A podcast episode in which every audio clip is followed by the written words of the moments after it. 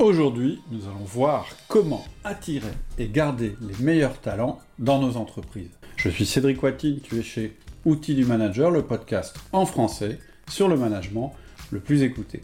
Alors aujourd'hui, je suis ravi d'accueillir Philippe Pierre pour parler de ce qu'on pourrait appeler la chasse aux talents. Ces profils atypiques qui peuvent apporter tellement à nos entreprises, mais qui sont si difficiles à manager, à attirer et à garder. Alors Philippe Pierre, est docteur en sociologie de l'IEP à Paris. Il est consultant, ancien DRH chez Total et chez L'Oréal. Il est l'auteur de 14 ouvrages et d'une cinquantaine d'articles scientifiques dans les domaines de la RH, de la sociologie, de l'entreprise. Il a co-dirigé pendant près de 10 années le master de management interculturel de l'Université Paris-Dauphine et il intervient comme expert auprès d'entreprises, associations, ONG, etc., etc. Et ce que j'apprécie personnellement énormément chez lui, en plus de sa bonhomie et de sa sympathie, c'est son pragmatisme qu'il a acquis en travaillant auprès d'équipes multiculturelles. C'est pour moi le bon mélange. Quelqu'un qui a de la théorie, mais qui a aussi de la pratique, et surtout une grande capacité à les transmettre. Et juste avant de lui laisser la parole, je te fais un petit teasing. Philippe nous fait un super cadeau, et ça je t'en reparle en fin d'épisode. Bonjour Philippe. Bonjour Cédric. Comment vas-tu? Bah, Écoute, très bien. Euh, ravi d'être avec toi pour partager autour du management. Bah, ravi aussi. Hein. On, se connaît un petit peu parce que je t'ai déjà vu euh, en conférence et j'étais assez passionné par, euh, par le sujet que tu as abordé. Et, voilà, j'ai trouvé que ce serait intéressant aussi pour les, les auditeurs d'outils du manager de t'entendre. Euh, bah, on commence traditionnellement euh, peut-être par ta présentation, si, tu peux nous dire euh, d'où tu viens, où tu es, vers quoi tu vas. Écoute, moi je suis un, praticien RH. J'ai démarré et poursuivi ma carrière en fait plutôt au début dans des grandes structures, donc de manière très pragmatique. Hein. J'ai recruté, j'ai animé des équipes dans un contexte international. Et puis j'ai toujours trouvé intéressant, en plus, en plus de cette activité d'homme de ressources humaines, de pouvoir enseigner dans des institutions comme Sciences Po ou comme Dauphine, où j'ai dirigé notamment un, master pendant près de dix ans de management interculturel. Et puis, euh, tu sais aussi, Cédric, que j'accorde de, l'importance à la rédaction d'ouvrages. Et donc, j'ai écrit sur euh, les questions de diversité, sur les questions de évolution des modèles d'organisation, du sens du travail et d'intergénérationnel. Mhm. Et donc, je suis ravi euh, aujourd'hui de pouvoir partager tout ça avec toi. Eh ben, c'est formidable. Euh, en fait, c'est une demande qu'on a assez souvent sur le forum et puis euh, dans nos interactions avec euh, nos managers. C'est comment. En, fait, la question, c'est comment on fait avec les nouvelles générations? c'est compliqué, on a du mal à les attirer et surtout, on a du mal à les motiver. voilà, ce sont des questions très générales. Et je pense que, euh, voilà, moi, ce que j'ai entendu euh, euh, dans, le, la, conférence, ça m'a beaucoup intéressé et, ça m'a apporté des réponses. Donc, je te propose qu'on commence par ça. Avec plaisir. par, la, par justement cette partie, bah, comment faire pour à la fois attirer et à la fois retenir ces jeunes ou ces nouveaux, peut-être c'est pas forcément des jeunes, j'en sais rien, tu donneras ta définition, mais ces nouveaux talents. Je pense que ah c'est vraiment un gros enjeu pour les entreprises aujourd'hui. Ouais, tu as raison. Ouais, on, assiste pour moi, euh, tu vois, Cédric, à une, une, sorte de remise en cause de la centralité du travail dans nos existences. Nous sommes dans ce point de bascule pour moi. Et donc, ça questionne euh, les modèles culturels qui sont les nôtres. Et moi, si je suis sincère, mon modèle culturel euh, tout au long de mon existence, c'est quand même un investissement très fort orienté euh, vers le travail. Et je pense, et je sais que nous le partageons, je pense que nous sommes à, un moment d'évolution intéressante. Alors, euh, comment on attire et fidélise les talents? Peut-être d'abord donner une définition de ce que j'entends moi par talent. Un talent, c'est d'abord quelqu'un de différent. Ça, ça m'apparaît très important. C'est quelqu'un qui va, dans son mode de fonctionnement, notamment, tu vois, euh, le rapport au temps, la gestion d'un retard, euh, l'idée qu'il se fait ou qu'elle se fait d'un délai ou d'une astreinte qu'on fait ou qu'on ne fait pas. Et là, on voit bien les questions avec certains jeunes et certains moins jeunes. Euh, c'est quelqu'un qui va nous percuter dans nos évidences. Un talent, pour moi, c'est d'abord quelqu'un de différent. Et quand on est manager, c'est pas toujours simple d'intégrer la différence. Euh, s'ouvrir à l'intelligence de l'autre, c'est un effort volontaire. Et j'appelle cela en fait une posture d'étonnement, une posture d'étonnement volontaire. Et on y reviendra certainement. Un manager, pour moi, c'est quelqu'un qui crée des espaces autour de lui, de paroles, pour s'entendre dire des choses qu'il n'a pas nécessairement envie d'entendre. Et ça, cette posture d'étonnement volontaire, elle est très importante en ce moment, alors particulièrement, comme tu le dis, Cédric, avec les talents. Un talent, pour moi, c'est quelqu'un de différent, je l'ai dit, mais c'est aussi quelqu'un qui n'est pas un éternel espoir. Euh, j'ai connu en tant que DRH euh, dans ma vie des champions du monde ou champions d'Europe de l'entretien de recrutement. Mmh. Euh, ils promettent beaucoup, mais ils délivrent rarement. Et ça, c'est ma deuxième caractéristique, du coup, Cédric. Pour moi, un talent, c'est quelqu'un de différent et de contributeur. Et donc, c'est à nous de le mettre dans un environnement apprenant, de le mettre dans de bonnes conditions, c'est à nous de mettre cette personne dans de bonnes conditions pour qu'elle donne le meilleur. Et donc, les, trois caractéristiques premières pour moi du talent, c'est quelqu'un de différent, c'est quelqu'un qui délivre du résultat, donc qui contribue au bout de quelques semaines ou de quelques mois. Euh, sinon, ça s'appelle un potentiel. Hein. Et la troisième chose, c'est peut-être plus original, un talent pour moi, c'est quelqu'un de généreux. C'est quelqu'un qui a écouté activement et qui est capable de transférer aux autres, autour de lui, dans les équipes, tour de main, bonne pratique et coup d'œil. Et donc, quand on intègre un talent, euh, pour le manager, c'est un, défi parce qu'on augmente le niveau d'exigence. L'équipe, en quelque sorte, intègre quelqu'un qui ne pense pas comme nous ou qui ne fonctionne pas comme nous. Et la personne peut nous renvoyer à ce que j'appelle euh, l'incompétence consciente. Hmm. C'est-à-dire que cette personne talentueuse, euh, elle fait des choses avec aisance que nous, on a du mal à faire. Hmm. Et là, c'est le moment où on doit être intégrant. Et au cours de notre conversation, je pense qu'on reviendra sur cette belle question de l'intégration, qui n'est pas l'assimilation des différents, je fais une distinction. Et donc, un talent, c'est quelqu'un qui va t'étonner, et c'est quelqu'un, du coup, qui va te demander euh, deux choses. De suspendre ton jugement, et en recrutement, c'est quelque chose de particulièrement exigeant, de suspendre son jugement. Ce n'est pas quelque chose d'évident. Et de distancier son regard. Pendant au moins dix minutes, quand on rencontre une personne, et on espère qu'elle va être avec nous talentueuse, on doit s'attacher à ne pas juger trop vite, ne pas faire confiance à ce qu'on ressent quand on le ressent. Ça, c'est quelque chose, Cédric, je sais, euh, tu es attaché aussi à cette belle notion de suspension de jugement. Et donc, c'est pas, pas évident, hein, parce que euh, dans notre tête, quand même, l'entretien de recrutement, euh, c'est on va devoir, alors juger, c'est un mot, mais en tout cas évaluer la personne. Ouais. Et donc, c'est difficile. La frontière entre les deux n'est pas évidente. On ne peut pas s'empêcher de juger. Je veux dire, tu rencontres quelqu'un, tu vois comment il est habillé, tu as déjà commencé à le juger. Exactement. On a déjà commencé ce travail. Hein. On différencie, c'est-à-dire qu'on donne libre cours à nos sens. Mais l'essentiel, c'est de savoir que quand on différencie, quand on rencontre quelqu'un, on va très tôt, très vite, même parfois sans s'en rendre compte, euh, étalonner. C'est-à-dire, en fait, porter notre jugement sur une échelle de valeur noble, vil, petit, grand, euh, laid, beau. Et en fait, mon conseil dans cette suspension de jugement, cet étonnement volontaire, c'est d'accepter l'idée que le talent est souvent caché et les compétences sont souvent inattendues. Mmh. Et donc, moi, ce que je conseille, c'est de ne jamais faire confiance à ce qu'on ressent quand on le ressent. Et j'ajoute tout de suite, Cédric, pendant 10 minutes. On doit, ah, pendant 10 minutes, mmh. on doit, tu sais, je, en intervenant beaucoup auprès de dirigeants de partenaires sociaux dans différents pays, j'ai parfois des personnes qui me disent Moi, tu sais, en entretien de recrutement, en quelques minutes, je sais si ça va le faire. Alors, je réponds toujours à ces personnes Votre intuition est la bonne puisque c'est la vôtre, mais vous n'allez pas travailler uniquement avec cette personne et cette personne ne va pas travailler uniquement avec vous. Et donc, j'insiste sur ce point. Si tu n'as pas changé d'avis en entretien de recrutement, prends-le comme un point de vigilance.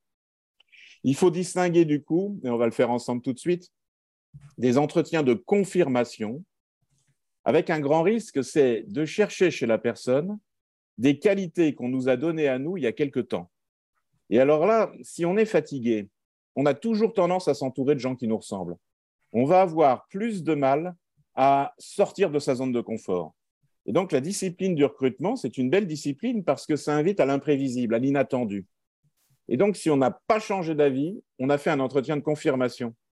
On s'est laissé aller, tu sais, à sa bonne première impression, ou pire, à sa mauvaise première impression. En, fait, ça me fait penser au biais de confirmation, ce que tu dis en psychologie, qui est que euh, tu as tellement euh, projeté d'envie, de, euh, d'habitude, etc., dans le recrutement, tu vas chercher en fait tous les indices qui te confortent dans ta première opinion. Exactement. Et donc, de toute façon, ça n'est plus une première impression puisque tu as déjà auparavant projeté sur la personne que tu vas voir. Ouais, c'est tout à fait vrai. Mm. Et, en plus, ce mécanisme s'amplifie actuellement si on a peu de candidatures. Oui. Et que même inconsciemment, on a presque envie que ça soit la bonne personne en face de nous. Et donc, c'est s'étonner volontairement, c'est suspendre son jugement, c'est distancier son regard, et c'est euh, accepter l'idée de passer de la confirmation à l'exploration. Et particulièrement avec euh, jeunes et moins jeunes qui vont pas penser euh, l'investissement au travail de la même manière que moi, et qui vont m'amener à remettre en cause la centralité du travail dans ma vie. C'est-à-dire qu'au centre de mon existence, si je m'analyse un peu, tu vois, Cédric, j'ai trois grands piliers. J'ai la famille, j'ai le travail et j'ai mes amis. Et tout tourne autour. Et j'ai la chance, car c'est une chance, de rencontrer des personnes qui ont plusieurs vies à vivre en même temps. Mmh. Et donc, en entretien de recrutement, il faut s'attacher, il y a des techniques, et on peut les partager un peu, il faut s'attacher en fait à passer de la convivialité à l'intimité. Notamment, et ça c'est un point euh, important pour moi, en marchant avec la candidate ou le candidat. Alors, je compte hein, sur les managers pour trouver le juste espace physique, ce n'est pas toujours évident, mais euh, dans un atelier de conditionnement ou de fabrication, par exemple en respectant les mesures de protection individuelle, euh, on, voit comment quelqu'un, en marchant avec lui, va te donner des éléments d'information différents. Et quand tu marches avec quelqu'un, ton corps se met en mouvement. Mmh. Quand tu marches avec quelqu'un, tu élargis ton champ de perception. Mm. Et quand tu marches avec quelqu'un, c'est quelque chose aussi d'important pour nous, je pense. Tu donnes sa chance, et notamment à des jeunes qui peuvent être impressionnés mm. par les instances de pouvoir d'un bureau, par un statut, et tu donnes sa chance à ces jeunes qui n'ont pas forcément toujours les mots, mais qui vont révéler des compétences inattendues. Ça me fait penser à quand tu veux avoir une conversation un peu difficile avec tes enfants adolescents. Euh, tu, tu, tu, roules avec eux en voiture. alors, pas, pas, seulement parce qu'ils ne peuvent pas se sauver euh, pendant que tu leur parles, mais surtout parce qu'on ne se regarde pas. On est dans un, un, espace clos, etc. Et donc, on, on, parle beaucoup plus que si on se regardait. Euh, ça me fait penser à, ça, ce que tu dis. Ah oui, oui, oui, moi j'adhère totalement à ce que tu exprimes. Euh, quand on marche avec quelqu'un, on regarde dans la même direction. Et donc, on cesse de se poser en s'opposant. Et donc, ça a cette grande vertu. Les, philosophes péripatéticiens présocratiques, on avait fait de discipline, hein, ils regardaient en petits groupes comme ça, en marchant ensemble dans vers un, repère commun. Et euh, c'est très rare d'envenimer les choses quand on marche avec quelqu'un. C'est une bonne façon d'apaiser. Alors, du coup, mon triptyque en management, et notamment en recrutement, c'est pour évaluer quelqu'un, c'est jamais en un seul lieu physique. La voiture est quelque chose d'intéressant, comme tu le dis, Cédric. Jamais en une seule fois et jamais tout seul. Alors, jamais en une seule fois, c'est cette possibilité de croiser les regards sur une candidature et d'essayer, en fait, plutôt que de la voir la personne en 30 minutes, aujourd'hui, d'essayer de la voir en deux fois 15. Et je sais hein, qu'en ce moment, c'est plus exigeant encore parce que beaucoup, beaucoup de nos recrutements se font à l'écran. Mais je préfère, en fait, euh, voir quelqu'un deux fois parce que mon humeur aura changé, parce que mon énergie ne sera pas la même. Et ça, c'est quelque chose, du coup, qui renvoie à ce triptyque auquel je crois beaucoup. En management, la répétition fixe la notion. Jamais en un seul lieu physique, notamment marché, jamais en une seule fois et jamais tout seul. Tout seul, ça veut dire croiser les avis avec quelqu'un qui ne pense pas comme toi, qui va être ce que nous allons appeler un homme ou une femme ressource. Hmm. En management, c'est quelqu'un qui va venir te voir volontairement, il n'est pas obligé, et qui va te dire sur toi des choses utiles que tu n'as pas envie d'entendre. Hmm. Et ça, c'est un trésor. Et en hmm. entreprise, ça se cultive. Ça fait vraiment partie des outils du manager. Un manager, c'est quelqu'un qui doit identifier et euh, faire vivre un archipel de relations, et notamment avec des personnes qui ont le courage de lui dire des choses que les autres ne disent plus ou pas. Ça hmm. s'appelle un homme et une femme ressource. Mais alors, juste pour revenir au recrutement, euh, ces trois, donc je, répète les trois choses que tu as dites parce que tu les as dites assez vite et peut-être que c'est intéressant que je fasse un. Donc, c'est euh, jamais en une seule fois. Ça veut dire que, alors, euh, la personne qui reste dans le processus. Hein. Donc jamais en une seule fois, euh, jamais euh, juste toi et jamais en un seul lieu. C'est. Et, je pense que je pense qu'on peut le, mettre en place. je dirais, c'est pas très compliqué. il, suffit que tu combines les trois finalement. Tu vois la personne en premier lieu, toi peut-être pour faire une sélection tu lui fais rencontrer avec toi ou sans toi une autre personne qui te fera un compte rendu, quelqu'un de l'équipe, quelqu'un de ses collaborateurs, etc. Ce qui te permet de refaire un entretien par la suite éclairé par l'échange que tu as vu avec l'autre personne et probablement dans un autre lieu. Finalement, ce n'est pas, pas infaisable, je dirais. Non, non, c'est tout à fait faisable. Et puis, euh, tu vas comme ça, en fait, profiter du regard de, personnes qui sont différentes de toi. C'est très mm. important. Un peu comme quand on découvre dans un beau musée une œuvre d'art. Pour moi, il y a un parallèle. Quand on rencontre une personne, c'est imprévisible. Sinon, ça s'appelle un rendez-vous et ça se programme. Aller à la rencontre d'une œuvre d'art, c'est pareil. Hein. Dans la pièce, tu te déplaces en fait pour essayer d'en apprécier un petit peu l'éclairage, la lumière, la composition. Tu reviens voir euh, dans une autre atmosphère et tu en parles avec quelqu'un que tu apprécies. Donc, euh, ce qu'on évoque là, en fait, ça me semble très utile parce que tout à l'heure, tu as évoqué ces biais euh, de perception et de représentation. Et les temps en ce moment sont assez exigeants par rapport à ça. Hein. comme un talent, c'est quelqu'un de différent il faut, il faut faire attention en ce moment parce qu'il nous arrive de nous hâter pour nous entourer de gens qui nous ressemblent et qui nous font courir le risque du mimétisme et de l'entre-soi. Mhm. Et donc, un talent, c'est quelqu'un pour moi aussi, tu vois, si on, complète notre définition, c'est quelqu'un d'énergivore. Euh, les questions qu'il te pose, en fait, te déconcertent souvent. Énergivore. Tu ne sors pas indemne de la conversation. Deuxième idée, c'est quelqu'un de chronophage. Si tu comptes pour elle ou pour lui, c'est toi qui viens voir, Cédric tu es, euh, selon la belle expression du philosophe Michel Serres, un aimant à opportunité. Je suis moins poétique et je parle à ce moment-là de carnet d'adresse sur patte. Mais on vient te voir, toi, car tu comptes. Alors, si je m'arrête là, énergivore et chronophage, je ne sais pas la caractéristique d'un talent, donc j'en rajoute une troisième. Oui. un talent. Parce que s'il est juste énergivore et chronophage et c'est tout, quelque part, euh, je ne suis pas sûr qu'on ait envie de ce genre de talent. Euh. Non, tu as raison, et euh, c'est presque quelqu'un qu'on pourrait qualifier de boulet en organisation. et donc, un, talent, c'est quelqu'un qui va ajouter une, troisième caractéristique, c'est ressourçant. C'est quelqu'un qui va t'amener à voir tes projets, ton activité, tes fournisseurs, tes sous-traitants, le cas échéant, sous un autre angle. Et ça, c'est mm. très important pour moi. Et donc, cette, cette capacité, on doit l'avoir à accepter que la personne soit différente et qu'elle nous dise des choses qui nous déconcertent.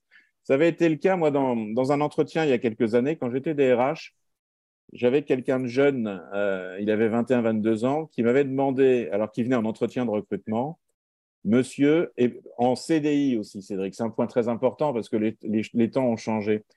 Et ce jeune m'avait demandé, comme ça, avec bienveillance, est-ce qu'on doit venir, monsieur, travailler chez vous tous les jours?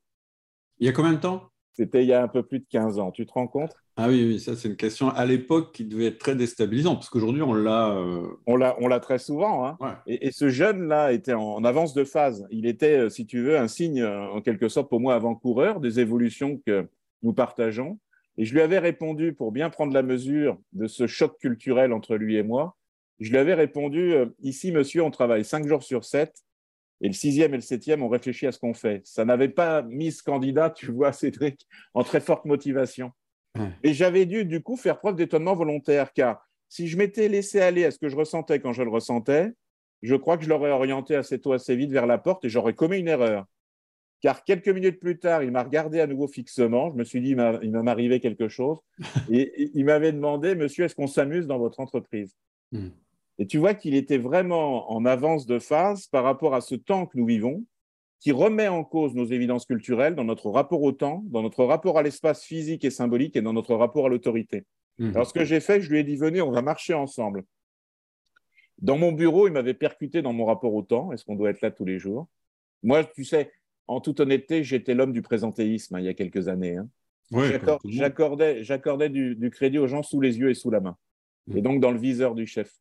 Et euh, je l'ai emmené avec moi marcher, il m'a tiré par la manche, c'était assez rare, Cédric, que les personnes me tirent par la manche. Et il m'avait dit, monsieur, je vais vous dire quelque chose. Et il a ajouté, je vais venir chez vous. Et ça, cet épisode-là, euh, c'est quelque chose que je nomme souvent le renversement du rapport de force entre celle ou celui qui intègre ton bureau et toi qui dois être en situation d'être attractif. Et ça, ça nous renvoie aux bonnes raisons de venir chez nous, qui existent peu ou pas chez notre concurrent principal, par exemple. On est d'accord c'est vraiment un levier. Aujourd'hui, on parle de pénurie de main-d'œuvre, etc. Et, elle est réelle. Oui. Euh, et, du coup, effectivement, on peut appeler ça le rapport de force, mais voilà, le, euh, ça s'est inversé, clairement. Maintenant, est-ce que ça veut dire qu'il faut accepter n'importe qui dans nos entreprises? Surtout pas. Surtout Je pense pas. que ce serait l'erreur absolue à commettre. Par contre, effectivement, une fois qu'on a sélectionné les talents, et pour moi, c'est pour ça, je pense que c'est toujours en deux phases un recrutement. Il y a une Toujours. phase où on élimine des gens, Oui, et puis il y a une phase où, dans ceux qui restent, s'il en reste, parce que parfois, tu as dit un truc, tu as dit beaucoup de choses qui m'interpellent tout à l'heure, tu as dit un truc, euh, souvent quand on n'a que quelques candidats, on se dit, bah, mon candidat, il est dans cela. Non, Oui. la force, c'est de se dire, non, peut-être que dans les candidats que j'ai dans la première phase de mon recrutement, il n'y en a pas un seul qui passe la barre. tu as raison. Parce que souvent, quand, quand on a peu de choix, on, on se dit, bah, il faut que je choisisse dans ce cheptel. Mais non, Tu as raison. la première phase, ça peut éliminer tout le monde. Et ceux qui restent, effectivement, alors on passe dans une autre phase, et alors il faut les séduire. Oui, et il faut du coup connaître nos forces. Et moi, Mm. tu vois, Cédric, il y, a, il y a deux questions que je pose souvent à un dirigeant, et notamment dans, dans des PME innovantes, euh, où le dirigeant et la dirigeante sont souvent les premiers DRH. Et je pose ces deux questions que j'aime bien. La première, c'est quelles sont les cinq bonnes raisons de venir dans ton entreprise qui existent peu ou pas chez ton concurrent principal? C'est un- une belle question à, à travailler en équipe. Et puis la deuxième question, qui est exigeante aussi, c'est euh, quelles sont en conscience les trois raisons de nous quitter? Et en fait, moi, je suis convaincu de ça. Si on veut être attractif, il faut travailler en fait sur nos forces, essayer de les connaître, les appréhender et euh, intégrer à la, à la réflexion en fait des personnes qui pensent pas comme nous. Mm. Euh, éventuellement des fournisseurs, des sous-traitants qui nous connaissent bien et qui vont avoir la force en fait de créer un espace de parole pour que nous puissions nous entendre dire des choses qu'on n'a pas envie d'entendre. Et là, on est au cœur de l'étonnement volontaire, de cette posture exigeante euh, qui est celle de l'intégration de profils talentueux, mais qui sont atypiques, qui sont singuliers. Et euh, tu as- raison aussi, Cédric, d'accorder du, crédit à l'environnement. C'est-à-dire que on est aussi responsable de l'environnement qui, qui doit devenir apprenant. Hmm. Alors, juste donc cinq raisons euh, de venir chez nous qui n'existent pas chez le concurrent. Super intéressant comme exercice à faire. Et l'autre est aussi vraiment intéressant, c'est-à-dire les trois raisons qui pourraient pousser les gens à nous quitter. Oui. Et ce n'est pas forcément des choses que vous voulez euh, éliminer. Parce Non. que, voilà, ça, ça peut être le, le pendant du premier. C'est-à-dire, chez nous, les gens nous quittent parce que, je veux dire n'importe quoi, ils préfèrent, euh, je veux dire n'importe quoi, Ouais. une entreprise plus structurée où on les obligera à arriver à 9h à et à finir à 18h, ou l'inverse. On nous quitte parce que chez nous, on travaille beaucoup, et oui, et c'est une caractéristique culturelle de notre entreprise. En fait, ces questions-là, elles, elles vont vous aider à déterminer votre culture d'entreprise et Oui. donc à avoir un référentiel pour juger la personne sur autre chose que euh, ses compétences, aussi Oui. sur ses valeurs, aussi sur euh, sa- Ouais. sa manière de travailler. Ah mais oui. justement, alors ju- justement, du coup, je me dis, mais tu, alors j'ai pas mal de questions, si tu me permets de Bien t'interrompre. sûr, bien sûr, bien sûr. Euh, comment on mesure justement cette frontière? Parce que tu dis qu'un talent, ah, c'est quelqu'un qui doit nous régulièrement nous challenger sur nos valeurs, etc. Donc, je définis euh, les valeurs de mon entreprise en me posant les cinq questions, enfin huit questions, les, les cinq euh, et puis les trois. Et puis, en fait, la personne que j'ai devant moi me challenge sur ces Oui. choses-là. Oui, oui. Et, et du coup, la question, c'est est-ce que je, je dois faire entrer un talent qui va remettre en cause mon entreprise ou la manière dont elle fonctionne? Est-ce qu'il n'y a pas un risque de déséquilibre? Est-ce qu'il n'y a pas un risque que la greffe ne prenne pas avec moi ou avec mon équipe? Parce qu'on n'est jamais tout seul. Euh, Moi, aussi, moi, moi ça m'est j'en parle parce que ça m'est déjà arrivé Ah ouais. de me dire je vais faire, euh, je vais prendre telle personne. Ça m'est arrivé il y a très longtemps. Quelqu'un qui d'ailleurs euh, euh, avec qui je suis toujours en contact et qui fait des podcasts de temps en temps en temps avec moi. D'accord. Et euh, moi, je le trouvais absolument euh, extraordinaire. C'était un consultant qui intervenait chez nous. Et puis, j'ai dit, je l'embauche. Je ne sais pas encore ce que je vais lui faire faire, mais je l'embauche parce que je sens que ma culture d'entreprise a besoin de cet apport. Oui. Et le problème, c'est que la première réaction de mes équipes, ça a été de le rejeter. Et donc, j'ai dû faire beaucoup de travail pour l'intégrer. Et ça, c'est c'est dur de, de, de, de se dire, ouais, je vais embaucher quelqu'un qui va peut-être me mettre le bazar dans l'entreprise. Alors, il y a beaucoup de choses là dans ce que tu exprimes. Euh, D'abord, rappeler que pour moi, un talent, c'est quelqu'un qui euh, est dans la transmission, c'est quelqu'un de généreux. Mm. D'ailleurs, souvent, quand la personne part, nos équipes s'en souviennent encore, qui est une très belle caractéristique d'une personne talentueuse. C'est le cas hein, de la personne. Et là, et là c'était le cas pour toi, Cédric. Donc, c'est un bon signe. Et d'ailleurs, on, on peut changer le statut contractuel. C'est-à-dire qu'on va réinventer une relation partant euh, en quelque sorte d'un autre environnement. Deuxième chose, euh, quand j'évalue quelqu'un, moi, du point de vue des compétences, j'ai euh, une grille en tête. Je, je, te la donne, si tu veux, très vite. La première chose, c'est le savoir-faire métier. Est-ce que la personne en face de moi euh, sait faire ce qu'on lui demande de faire Et j'accepte en ce moment l'idée, car il y a pénurie, qu'on jauge davantage sur le faire savoir? C'est ma deuxième caractéristique, ma deuxième compétence clé. La première, hein, on, va, appeler ça le savoir-faire, la compétence métier. Est-ce que ce physico-chimiste a euh, non seulement les rudiments, mais une bonne expertise dans son secteur, car on va le faire travailler là-dessus? La deuxième compétence clé, c'est ce qu'on va appeler le faire savoir, les compétences relationnelles. Euh, j'ai connu, et tu en as connu aussi Cédric, d'excellents experts incapables de transmettre en formation ou lors d'une réunion importante la substantifique moelle. Hmm. La troisième compétence qui est pour moi, euh, si tu veux, constitutive de ma grille, en quelque sorte, d'analyse, hein, et je pense que ça peut aider nos, nos interlocuteurs, c'est le savoir-faire faire. Et ça, on le sait plus tard. On ne le sait pas en recrutement. Mais le savoir-faire faire, c'est ce qu'on va appeler la dimension projet. Est-ce que la personne que j'ai en face de moi, et je pense que c'était le cas pour la personne dont tu parles, est-ce qu'elle sait, est-ce sait ou elle sera influencée sans statut hiérarchique? Et en ce moment, c'est particulièrement important au moment des équipes déspatialisées, de la création de confiance à distance.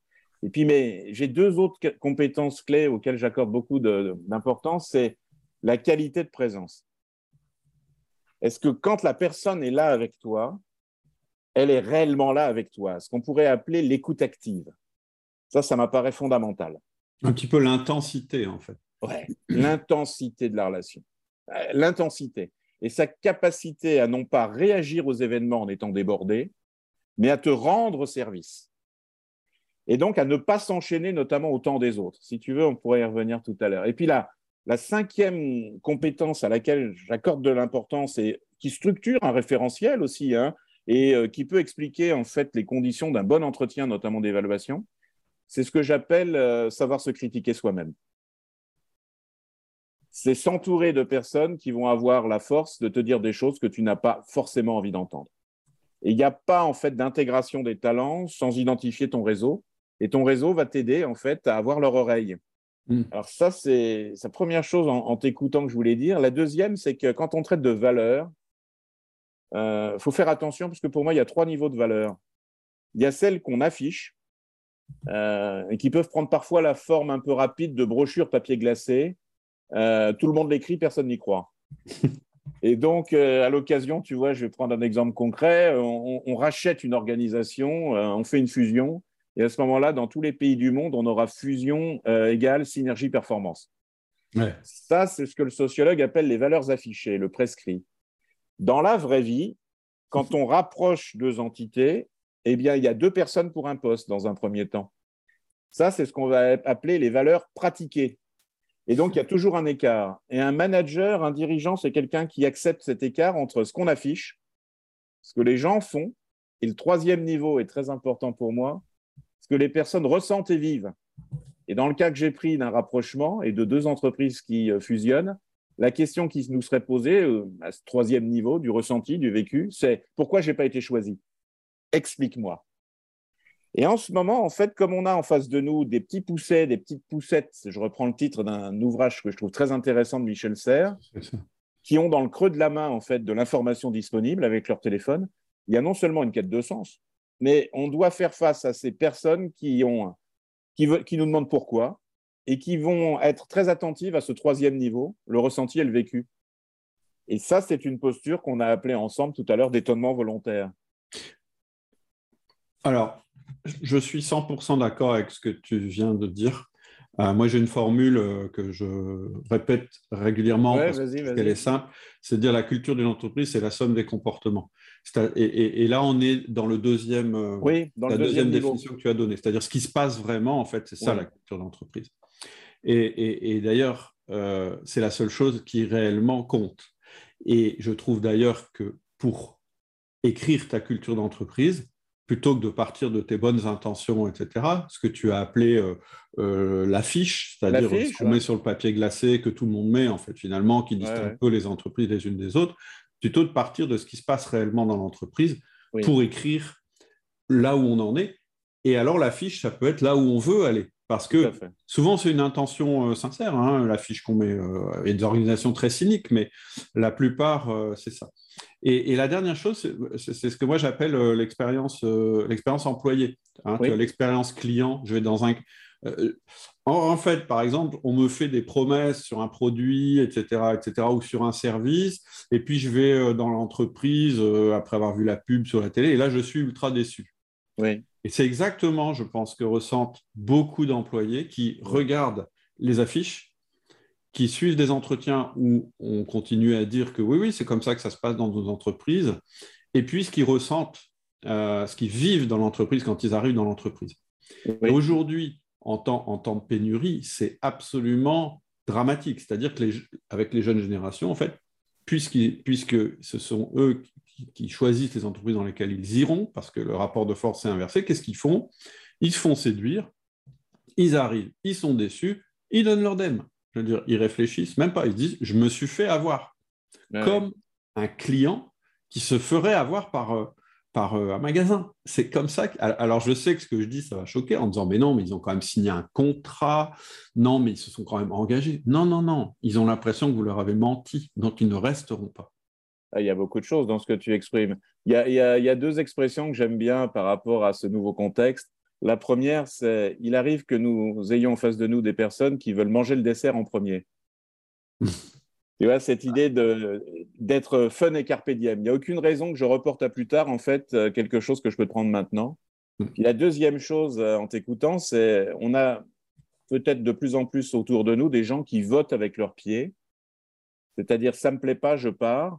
Et là, le manager, en fait, sa responsabilité, c'est de comprendre les raisons d'un départ. Et ça, c'est euh, quelque chose qui soutille aussi. Hein. Mm. Euh, quand quelqu'un nous quitte, euh, il s'agit de lui faire faire ou de faire faire à nos équipes un entretien de sortie à chaud et à froid. on peut en donner très très rapidement le, profil. quand la personne te quitte et que tu peux pas la rattraper puisqu'elle va accompagner son conjoint, par exemple, dans une autre région, eh bien, ce que tu es amené à faire, moi j'y crois beaucoup, c'est de lui demander quelles sont les trois choses que j'aurais dû faire moi puisqu'on a, la chance de travailler ensemble depuis six ans, quelles sont les trois choses que j'aurais dû faire moi pour qu'on travaille encore mieux ensemble? Oui. Et euh, notamment d'expérience, euh, tu peux commencer une marche parce que comme ça, la conversation va s'amplifier et les, sens vont s'aiguiser. Et quand tu reviens dans ton bureau, et ça en France, tu vois, on ne le fait pas toujours, et moi en t'écoutant là, euh, me revient cet outil auquel je crois beaucoup, tu prends ton agenda et tu fixes un entretien via Skype, Zoom, Teams ou autre Quatre mois plus tard, la personne est partie, elle est à Aix-en-Provence, toi tu es à Angoulême. Et tu lui reposes la question quatre mois plus tard. C'est-à-dire que tu respectes ton engagement d'entretien et tu lui redemandes quelles sont les trois choses qu'on aurait dû faire nous pour qu'on travaille encore mieux ensemble. Et dans l'entretien, deuxième gain, tu peux lui poser la question, dis donc, tu connaîtrais pas, toi, deux noms de personnes, de personnes qui pourraient bien travailler chez nous, car on a en ce moment des difficultés de recrutement importantes. Hmm. Tu fais, et ça je sais aussi Cédric que c'est quelque chose qui t'est cher, tu fais de tes anciens collaborateurs, collaboratrices, des ambassadeurs de notre organisation. Hmm. Et, qui vont être dans la pulsation de la société qui change. Et euh, il faut entretenir le lien. Et hmm. si tu maintiens ce lien au moins une fois par an, au bout de quelques années, quand la personne reviendra dans la région qui est la nôtre, elle va euh, non seulement nous donner des nouvelles, mais elle va renforcer nos viviers et elle va nous aider en fait à évoluer au rythme de la société. Ce que tu dis, c'est de plus en plus important, être un ambassadeur de son entreprise, parce que, encore une fois, dans, ce cas-là, on est vraiment dans l'expérience vécue. Un ambassadeur, ce n'est pas quelqu'un qui vante les mérites de l'entreprise parce qu'il a bien lu la plaquette ou qu'il a des intérêts euh, pour, euh, euh, je dirais, vendre l'entreprise. C'est vraiment quelqu'un qui a vécu dans l'entreprise, qui a eu son expérience employée et qui est capable d'en parler. Et, ça, et c'est pas, ça, ne concerne pas seulement les gens qui vont quitter ton entreprise, ça concerne tous les salariés de ton entreprise. Mieux, meilleur sera l'expérience employée qu'ils ont, plus ils en parleront le dimanche à la maison et en famille, etc., plus ils en parleront sur les réseaux sociaux, etc. Parce que ce qui se passe aussi, c'est que de toute façon, cet écart entre l'expérience, je dirais, le, pardon, la culture affirmée et la culture réelle, aujourd'hui, l'écart, il est détecté tout de suite parce qu'on en parle sur le réseau, parce qu'il y a des, Il n'y a pas longtemps, on a fait un podcast sur, avec le créateur d'un site qui s'appelle Vide comptable où en fait, euh, on a parlé justement des difficultés euh, des experts comptables à recruter. Et, il expliquait qu'aujourd'hui, bah oui, on ne peut plus mentir sur euh, l'expérience réelle dans le cabinet de comptable parce qu'il y a des sites sur les spécialisés sur lesquels parlent, les gens ne parlent que de ça, en fait, finalement. Exactement. Donc, on est obligé, de toute façon, on n'a pas le choix. Il y a un truc qui m'a interpellé dans ce que tu as dit, c'est ils, veulent manger le dessert en premier. Ouais, et, ça me fait penser à une anecdote que, que je te rapporte. Euh, c'est un, un, jeune, hein, donc 20 euh, ans, 22 ans peut-être, qui discute avec son, son boss. Euh, et le boss n'est pas, est pas très satisfait et, le, le, jeune non plus. Le jeune n'est pas satisfait parce qu'il estime qu'il n'est pas assez payé. Et le boss n'est pas satisfait parce qu'il estime que le jeune ne contribue pas assez quelle que soit la définition de contribution. Euh, et, donc le jeune dit bah, payez-moi plus, vous verrez ce dont je suis capable. Ah oui. Je réponds ah non, dans l'entreprise, c'est pas comme ça que ça passe, mon bonhomme. Tu prouves et après je te paye. c'est important ça. Et je trouve que ça illustre bien l'histoire de ah, ouais. Ouais, j'aime beaucoup ça parce que ça me permet aussi, tu vois, de distinguer euh, égalitarisme et équité. Oui, hyper important. C'est un, ça, ça, me semble important qu'on s'en dise un mot. Euh, un talent, c'est pas un éternel espoir. Hein. Ça, ça, nous rassemble aussi. Hein. C'est quelqu'un qui, au bout de quelques semaines, quelques mois, va délivrer du résultat, va contribuer. Sinon, c'est quelqu'un qui nous, qui nous fait courir le risque que nos équipes se fissurent. Et du coup, ça nous amène à, un piège. Euh, si on cède trop vite, on va d'une certaine manière payer avant d'obtenir. Et mm. donc, ce n'est pas juste aux yeux des autres qui auront attendu avant de contribuer aussi. Alors, en ce moment, moi, le grand piège, c'est l'égalitarisme.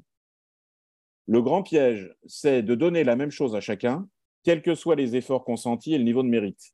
Et on va l'appeler ensemble l'égalitarisme. Et plus un manager démarre dans son activité, plus il aura tendance, pour conquérir une petite paix sociale, à bas prix, hein, à être dans ce piège-là de l'égalitarisme. Et donc, l'identification et la montée en compétence des talents nous renvoient à cette belle notion que nous partageons, je le sais Cédric, d'équité et je t'en propose une définition, hein, identifier et assumer dans nos équipes des différences qui profitent à tous. Il est juste de marquer des différences au travail parce que l'effort individuel va déboucher sur une récompense à distribuer qui sera collective. À condition, et ça c'est quelque chose aussi en t'écoutant tout à l'heure que je voulais ajouter, à condition de protéger le talent. Pourquoi? Parce que souvent, en fait, une personne talentueuse, elle est mise à mal par des gens que j'appelle des pH neutres. Alors, le pH neutre, c'est quelqu'un qui rentre dans ton bureau, tu le reçois une ou deux fois en entretien, il ne pose pas de problème. Tu vas finalement euh, l'embaucher et au bout de quelques semaines, il va commencer à s'habiller comme toi. Au bout d'un mois ou deux, il va parler comme toi en réunion, il essaiera en tout cas. Et au bout d'un bon trimestre, euh, il sera toujours à l'endroit où, tu seras aussi. Et puis, comme tu l'auras augmenté, il habitera pas très loin de chez toi et son grand rêve sera de faire du covoiturage avec toi. Ça peut être très fatigant aussi. Hein. ouais, et, tu vois, en, t'en parlant, Cédric, j'ai des visages là qui apparaissent. Et, donc, c'est quelque chose d'important pour moi. Un talent peut renvoyer les autres sans parfois s'en rendre compte à leur incompétence consciente. Et donc, il convient de protéger ces personnes-là en étant plus proches et plus attentifs, parce qu'au final, elles vont avoir la capacité à augmenter la part du gâteau à distribuer. Et donc, il est juste de lutter contre l'égalitarisme et de défendre l'équité. C'est prendre le risque de développer des jalousies quand même. À toujours. Hmm. Moi, je pense qu'une personne qui délivre du résultat m'amène immanquablement à m'interroger sur les chemins qui font qu'on va arriver à ce résultat. Et donc, comme la personne est différente, elle m'interrogera sur mes propres chemins, sur mon propre modèle culturel. Et donc, elle va m'amener immanquablement à revisiter mon expérience. Et donc, la rivalité, c'est quelque chose qui est premier. La protection des talents, c'est deuxième. La capacité du manager à expliquer ses choix et à expliquer les compétences sur lesquelles il jauge, il évalue, c'est fondamental. les règles du jeu. Les règles du jeu. Mm. Et donc, on doit fixer deux choses. On doit fixer un cap, les raisons qui font qu'on vient chez nous et qu'on y est bien. Hein, c'est cinq raisons de venir. Ça, mm. c'est le cap, c'est l'étoile. Et on doit aussi, et c'est un point, je pense, qui nous rapproche également, Cédric, on doit en permanence, et notamment avec des personnes qui discutent de leur autonomie, ces jeunes qui votent avec leurs pieds, on doit fixer un cadre. Il n'y a pas, pour moi, d'équité en management sans capacité de fixer un cap et un cadre, une étoile et un chemin. Mm. Pourquoi on est là? Et le cadre, c'est explique-moi comment on fait. Et je ne récompenserai pas quelqu'un qui suppose, euh, qui, enfin, qui exprime un potentiel, une capacité latente. Je veux absolument savoir si la personne a délivré dans la vraie vie, dans l'épaisseur du réel, du résultat. Sinon, je vais être injuste. Et donc, un entretien d'évaluation, pour moi, c'est trois choses, au bout de quelques mois. C'est faire, un, faire un, clarifier, en fait, les compétences qu'on acquiert chez nous. Deuxième idée, jauger de la performance réelle et donc avoir fixé un objectif à atteindre et les moyens qu'on a alloués. la troisième chose, et souvent en France on l'oublie, c'est euh, parler potentiel. Et notamment avec ces jeunes dont on parle là, euh, et aussi ces plus anciens qui ont envie d'avoir en fait un cap et un cadre, euh, répondre à cette question qui peut être étonnante de quelqu'un qui vient de voir et qui te dit, tu sais que je ne vais pas rester forcément ici très longtemps. Hmm. Où est-ce que tu me vois dans cinq ans? Et à ce moment-là, on va co-construire son projet de vie avec nous. Et hmm. l'entreprise devient en quelque sorte un lieu de passage, mais on accepte ce passage si pendant le passage, la personne a délivré du résultat et l'a fait avec générosité. Hmm. Là, on va être dans l'énergigramme du philosophe Michel Serres et on va lutter contre tous ceux qui sont dans le mimétisme et l'entre-soi et qui vont trop vite dans l'organigramme. Hmm. Protéger le talent, hein, ça me semble très important parce qu'un talent éveille la convoitise, la rivalité. Alors, si tu permets, je vais, je vais revenir sur un truc que tu as dit tout au début et ah, oui, j'ai maintenant, euh, qui me revient à l'esprit maintenant. Il faut faire très attention, à mon avis, à pas confondre un vrai talent et une diva. Tout à fait. Et tu as dit, dans les critères euh, de choix, il y a la, ce que tu appelais la contribution. Oui. Et ensuite, tu as parlé du résultat. Oui. Et en fait, pour moi, le juge de paix en management, c'est moi j'appelle ça les deux R du management. Alors c'est euh, qu'est-ce que veut, euh, comment on juge un bon manager? C'est quelqu'un qui obtient des résultats avec une bonne rétention, c'est-à-dire il n'obtient pas des résultats en massacrant ses collaborateurs euh, et, en faisant tout le monde quitte l'entreprise au bout de trois mois, tellement on est épuisé, tellement il est, il est malsain dans sa manière de manager. Donc c'est ces deux R du management. Et en fait, en fait, on peut les, les transposer aussi sur les, les, les managers. C'est-à-dire que ce que tu attends d'un talent pour qu'il ne soit pas une diva, c'est à la fois qu'il soit capable de faire du résultat et de renforcer la cohésion d'équipe. C'est-à-dire qu'il faut que ce soit quelqu'un qui soit quand même capable d'être intégré dans une équipe. C'est-à-dire que les résultats qu'il obtient ne soient pas au détriment de sa relation ou de la collaboration au sein de l'équipe. Et là, je trouve qu'on a la bonne formule et on peut expliquer ça à quelqu'un parce que c'est simple. En disant chez nous, tu vas devoir produire du résultat parce que je veux dire, c'est quand même pour ça que tu es embauché, euh, c'est sur ça qu'on va te juger. Mais en plus, il va falloir aussi que, avec euh, euh, la liberté que je te donnerai, etc., tu respectes aussi les autres et que les autres, que tu fasses en sorte que tout le monde s'entende bien. Toi aussi. C'est-à-dire que ce n'est pas aux autres de faire juste l'effort d'accueillir un talent et de subir le talent. Sinon, là, tu fous en l'air ton équipe. Ouais, je pars. Tu vois, il y a, ce truc quand même qui est difficile de concilier la performance individuelle et de faire un héros, en fait, quelqu'un qui réussit, etc. et le fait que les, les, autres se sentent eux aussi capables d'être des héros, à avoir leur rôle, etc. etc. C'est-à-dire que moi, il y a ce risque-là, tu vois. Oui, ouais, je partage tout à fait. Que, Je pense que les gens qui nous écoutent vont se dire, ouais, mais ok, bon, alors je prends, je prends quelqu'un, euh, il n'est pas comme les autres, il ne veut pas travailler au même rythme que les autres, euh, il, va, il va tout le temps me déstabiliser moi déjà, mais en plus les autres aussi, mais je vais bousiller mon équipe. Donc je ne le prends pas. Et là, là c'est l'erreur, parce que, et ça c'est vraiment une caractéristique importante. Pour, pour nous, un talent, c'est quelqu'un de généreux. Et euh, on évoquait, tu vois, cette idée, quand il nous quitte, nos équipes s'en souviennent et continuent de prendre des nouvelles. C'est un point important. Et donc, cette générosité, en fait, c'est différentes choses. Hein. C'est d'abord euh, un point, moi, qui m'anime souvent, les personnes que j'estime talentueuses ne sont pas carriéristes, au sens classique du terme, de la carrière en escalier. Euh, elles veulent quoi? Elles veulent, avec toi, manager, apprendre à apprendre. Oui. Elles veulent apprendre à apprendre. C'est-à-dire qu'elles restent chez toi dans ton équipe, à tes côtés, et donc il s'agit de donner une vraie qualité d'écoute, elles restent chez toi aussi longtemps qu'elles sont conscientes d'apprendre pour ailleurs. Et ça, c'est quelque chose qui questionne hein, nos organisations un peu conventionnelles, qui sont dans une forme d'emploi de longue durée. Et donc, on va. Un talent, c'est quelqu'un qui veut, avec toi, manager, apprendre à apprendre. Et tu, je vais aller plus loin parce que c'est contre-intuitif. Si tu veux fidéliser cette personne, empresse-toi de lui parler d'ailleurs. C'est-à-dire, c'est marrant parce que tu vois, on l'a pas fait pendant des années. On a été pendant des années dans une culture du secret.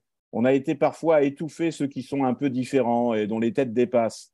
Et mm. puis, euh, on a parfois récompensé des managers qui n'étaient pas généreux et qui étouffaient leurs talents, qui eux contribuaient. Mm.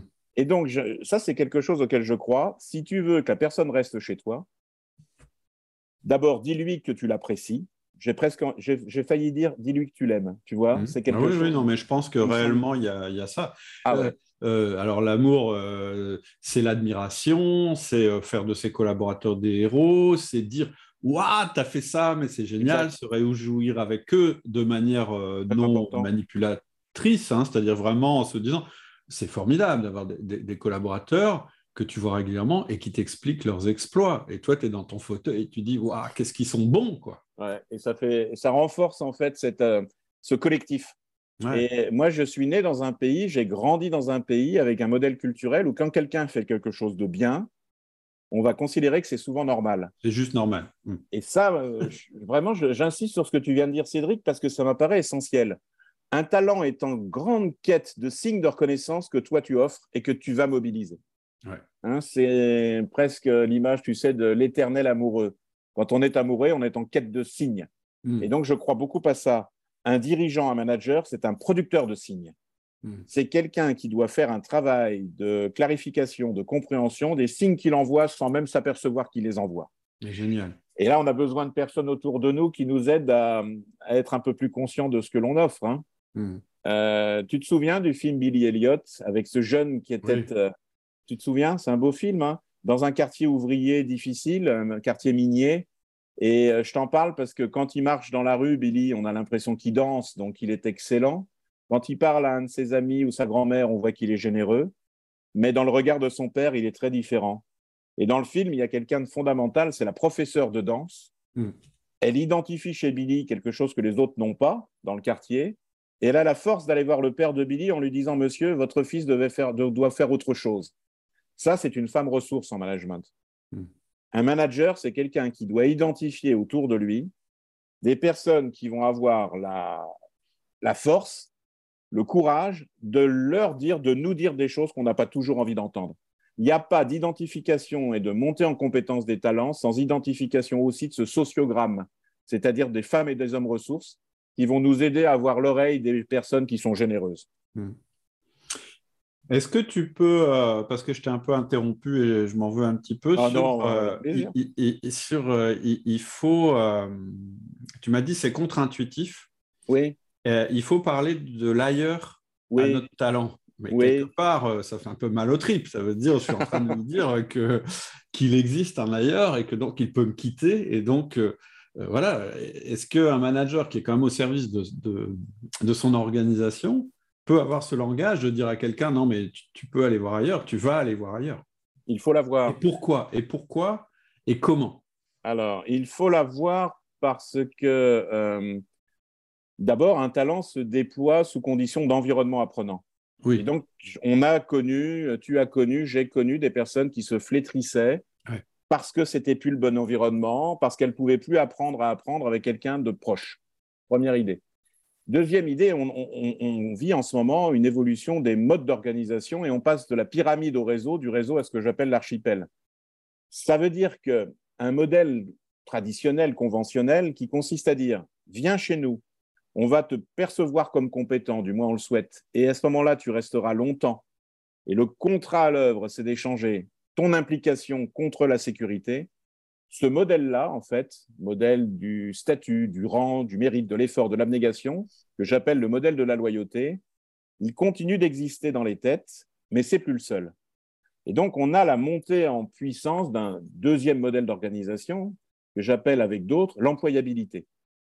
Et on voit bien en entretien euh, monté depuis 20 ans ce modèle. Les personnes qui viennent te voir et qui te disent, vous savez, je ne resterai pas très longtemps. En fait, je resterai tant que je suis convaincu que chez vous, j'apprends pour ailleurs, et ailleurs, c'est le marché du travail. Et donc, je synthétise ça souvent comme ça. Un manager, c'est quelqu'un qui ne doit pas proposer un poste, il doit aider à clarifier une valeur d'emploi. Aider à clarifier une valeur d'emploi. Voilà les compétences que tu vas développer ici, elles te seront formidablement utiles ailleurs. C'est ce que j'appelle aussi l'après-après, Cédric. Hmm. Et ça, c'est pas du tout en fait admis souvent. Hein. On hmm. reste encore dans les organigrammes que l'on cache, euh, dans des pépites quand on va pas parler à un chasseur de tête parce qu'on est sûr qu'il est pour nous et pour longtemps. Ouais, mais en fait, c'est assez sain. Oui. Parce que euh, moi, j'appelle ça est-ce que tu le réembaucherais? C'est-à-dire que euh, pour moi, ça fait, c'est le miroir de est-ce que tu le réembaucherais? C'est-à-dire que moi, je dis un manager, normalement, euh, au moment des entretiens d'évaluation, une question qui doit se poser, pour moi, c'est fondamental, c'est est-ce que ce type-là, si je le voyais en entretien, je le reprendrais? Oui. Mais vraiment se la poser. C'est une bonne question. Pas forcément en lui en parlant. Parce que ça permet de détecter tout à coup une dérive qui a pu avoir lieu, par exemple le talent qui s'ennuie et finalement qui devient beaucoup moins bon, qui se flétrit, etc., qui coûte le prix d'un talent alors qu'il n'en est plus un parce qu'il n'est plus en capacité de s'épanouir dans, ton, dans ton écosystème. Et donc, il ne faut, pas, voilà, il faut pas le garder. Mais bon, ça, c'est l'extrême. Mais aussi de se dire, ah ben non, je l'embauche, peut-être je l'embaucherai, mais il y aurait ces risques-là. Et en fait, ces risques-là que tu identifies, finalement, c'est les points de progrès euh, de la personne. De dire, euh, et, c'est ça dont on va parler à l'entretien d'évaluation, de dire, euh, bah oui, est-ce que tu as le potentiel as le potentiel parce qu'aujourd'hui, le marché demande, etc. C'est une question saine. Mais je trouve qu'elle est saine si l'employé a le droit de se la poser aussi devant toi. Oui, ce que je veux dire, en réalité, ce que tu dis, c'est si tu ne poses pas cette question à ton collaborateur, il se la pose. Immanquablement. il vaut mieux savoir comment il voit les choses que juste de se dire non, non, non, mais c'est tabou, on ne peut pas parler de ça, on va continuer à travailler comme ça parce que forcément, à un moment, et ce sera peut-être trop tard, ça va sortir. Donc, moi, c'est comme ça que je le vois. Tu vois, quand tu me dis ça, au début, ça me choque. Je me dis, bah ouais, mais non, c'est un bon élément, il ne peut pas aller ailleurs, etc., etc. Mais quand même, il faut se poser la question. Est-ce que lui, parce que lui se la pose, parce que ces profils-là se la posent. Ces profils-là, en fait, ils sont individuels dans le collectif. Ils fonctionnent toujours en petite tribu d'appartenance. Hmm. Et donc, euh, tu l'évoquais tout à l'heure, Cédric, depuis une vingtaine d'années, la montée en puissance dans nos organisations d'une économie de la réputation. Oui. Il y a des sites aujourd'hui, tu en as parlé un peu, qui vont s'attacher à euh, évaluer la qualité du climat social, les fourchettes de rémunération, la proximité réelle du dirigeant derrière les effets d'affichage. Et donc, et ça, c'est un point très important que là tu soulignes. De toute façon, une personne, ce n'est pas un automate, c'est euh, une personne qui peut devenir actrice de son parcours. Mmh. Et donc, nous sommes en train de vivre, euh, en quelque sorte, une coexistence des modèles. Il y a un premier modèle d'organisation hiérarchique pyramidale dans lequel, si on. Alors, alors je t'interromps parce que je pense que tu es en train d'aborder un autre sujet qui est ultra intéressant, mais qu'on va réserver pour le prochain épisode, si tu es d'accord. Avec plaisir. Avec mais c'est dans la continuité, mais en même temps, pour moi, là, là parce que je, je sais de quoi tu vas parler, c'est ultra intéressant. Moi, ça m'a passionné et ça va permettre aussi aux managers, aux chefs d'entreprise de positionner leur structure dans la grille de lecture que tu vas nous donner. Exact, exactement. Et de mieux comprendre l'évolution, en quelque sorte, du sens du travail et cette remise en cause bah, de la centralité du travail dans nos vies. Exactement. Absolument, hyper intéressant. En tout cas, pour, euh, voilà, pour cette premier épisode où on a parlé de comment attirer euh, les talents et comment les retenir, je pense qu'on a bien fait le tour de la question. Euh, moi, ce que, quand je t'écoute, hein, j'ai pris un nombre de notes considérable. C'est ce que je vous conseille de faire aussi de réécouter ce podcast parce que cet épisode, parce qu'il est important, parce qu'il va vous donner plein de clés à la fois pour recruter bien et aussi pour euh, fidéliser vos talents, mais ça va aussi avoir un effet sur la réputation de votre entreprise. Et en fait, c'est un cercle vertueux. C'est-à-dire que quand on a les trois choses, finalement, eh ben, il n'y a plus de pénurie de candidats. Parce que les gens vont vouloir venir bosser chez vous pour un tas de raisons. C'est ce que tu disais. Une raison, c'est bah, on trouve sa place, puis on y reste et on est bien, mais aussi simplement parce que c'est un passage intéressant et que je vais progresser, et que je ne vais pas rester, mais finalement, je vais contribuer. Et, je pense que rien que ça, c'est très, très intéressant. Et c'est ce qui fonctionne bien après avec la réputation au niveau des réseaux sociaux, etc. Exactement. cet alignement hein, entre ce qu'on affiche, ce que les gens font chez nous et ce que les personnes ressentent et vivent. Et donc, ça, c'est vraiment un point très important. Tout à fait, Cédric. Merci en tout cas. Merci beaucoup. partage. Euh, euh, pour te contacter, te joindre, on mettra les, les, coordonnées dans le, euh, dans, Et puis on va faire un cadeau, on fera, on fera un cadeau, on va se débrouiller, on, va, on va offrir aux auditeurs qui sont avec nous, avec nos participants, un livre que j'ai pu écrire qui s'appelle Le livre du manager, Clé d'un management efficace et intégrant. Donc ça, je ne te l'avais pas dit, Cédric, mais c'est mon ah bah cadeau. non, mais bravo. On l'offrira en PDF avec grand plaisir. Ok, je l'annoncerai quand même pour être sûr que les gens écoutent, euh, nous écoutent jusqu'au bout. Je le dirai en intro en disant il y a un cadeau à la fin. Vous avez intérêt à écouter jusqu'au bout. Ok, en tout cas, je te remercie. je te donne rendez-vous dans un prochain épisode. Dans le prochain épisode, euh, le sujet, c'est, je vais essayer de le, le bien le dire, c'est le sens du travail et les modèles d'organisation c'est vraiment important parce qu'on euh, va faire la grille euh, euh, des différentes possibilités d'organisation qui existent aujourd'hui et qui peuvent être d'ailleurs mariées dans, plusieurs, enfin qui peuvent se, côtoyer dans une même entreprise. Et puis on verra ce que ça veut dire pour le manager d'aujourd'hui. Ça va être passionnant. Donc rendez-vous à un prochain épisode, toujours avec Philippe Pierre. À bientôt. Merci. Alors j'espère que ça t'a plu et comme on le disait en fin d'épisode, Philippe va revenir pour un autre épisode où il nous parlera d'un autre sujet. Mais je n'oublie pas que Philippe nous a promis un cadeau, c'est son livre, et donc pour le recevoir, il te suffit de cliquer sur le lien en descriptif de cet épisode, quelle que soit ta plateforme, tu dois retrouver ce lien. Et comme Philippe te fait un cadeau, je ne veux pas être en reste et je vais te proposer d'utiliser un deuxième lien que j'ai mis en descriptif aussi du podcast qui va te permettre de recevoir une toute nouvelle série de mails que je viens d'écrire et que j'ai intitulé Faire de tes collaborateurs tes héros. Dans cette série, je vais te proposer quatre pistes concrètes pour transformer ton système d'évaluation.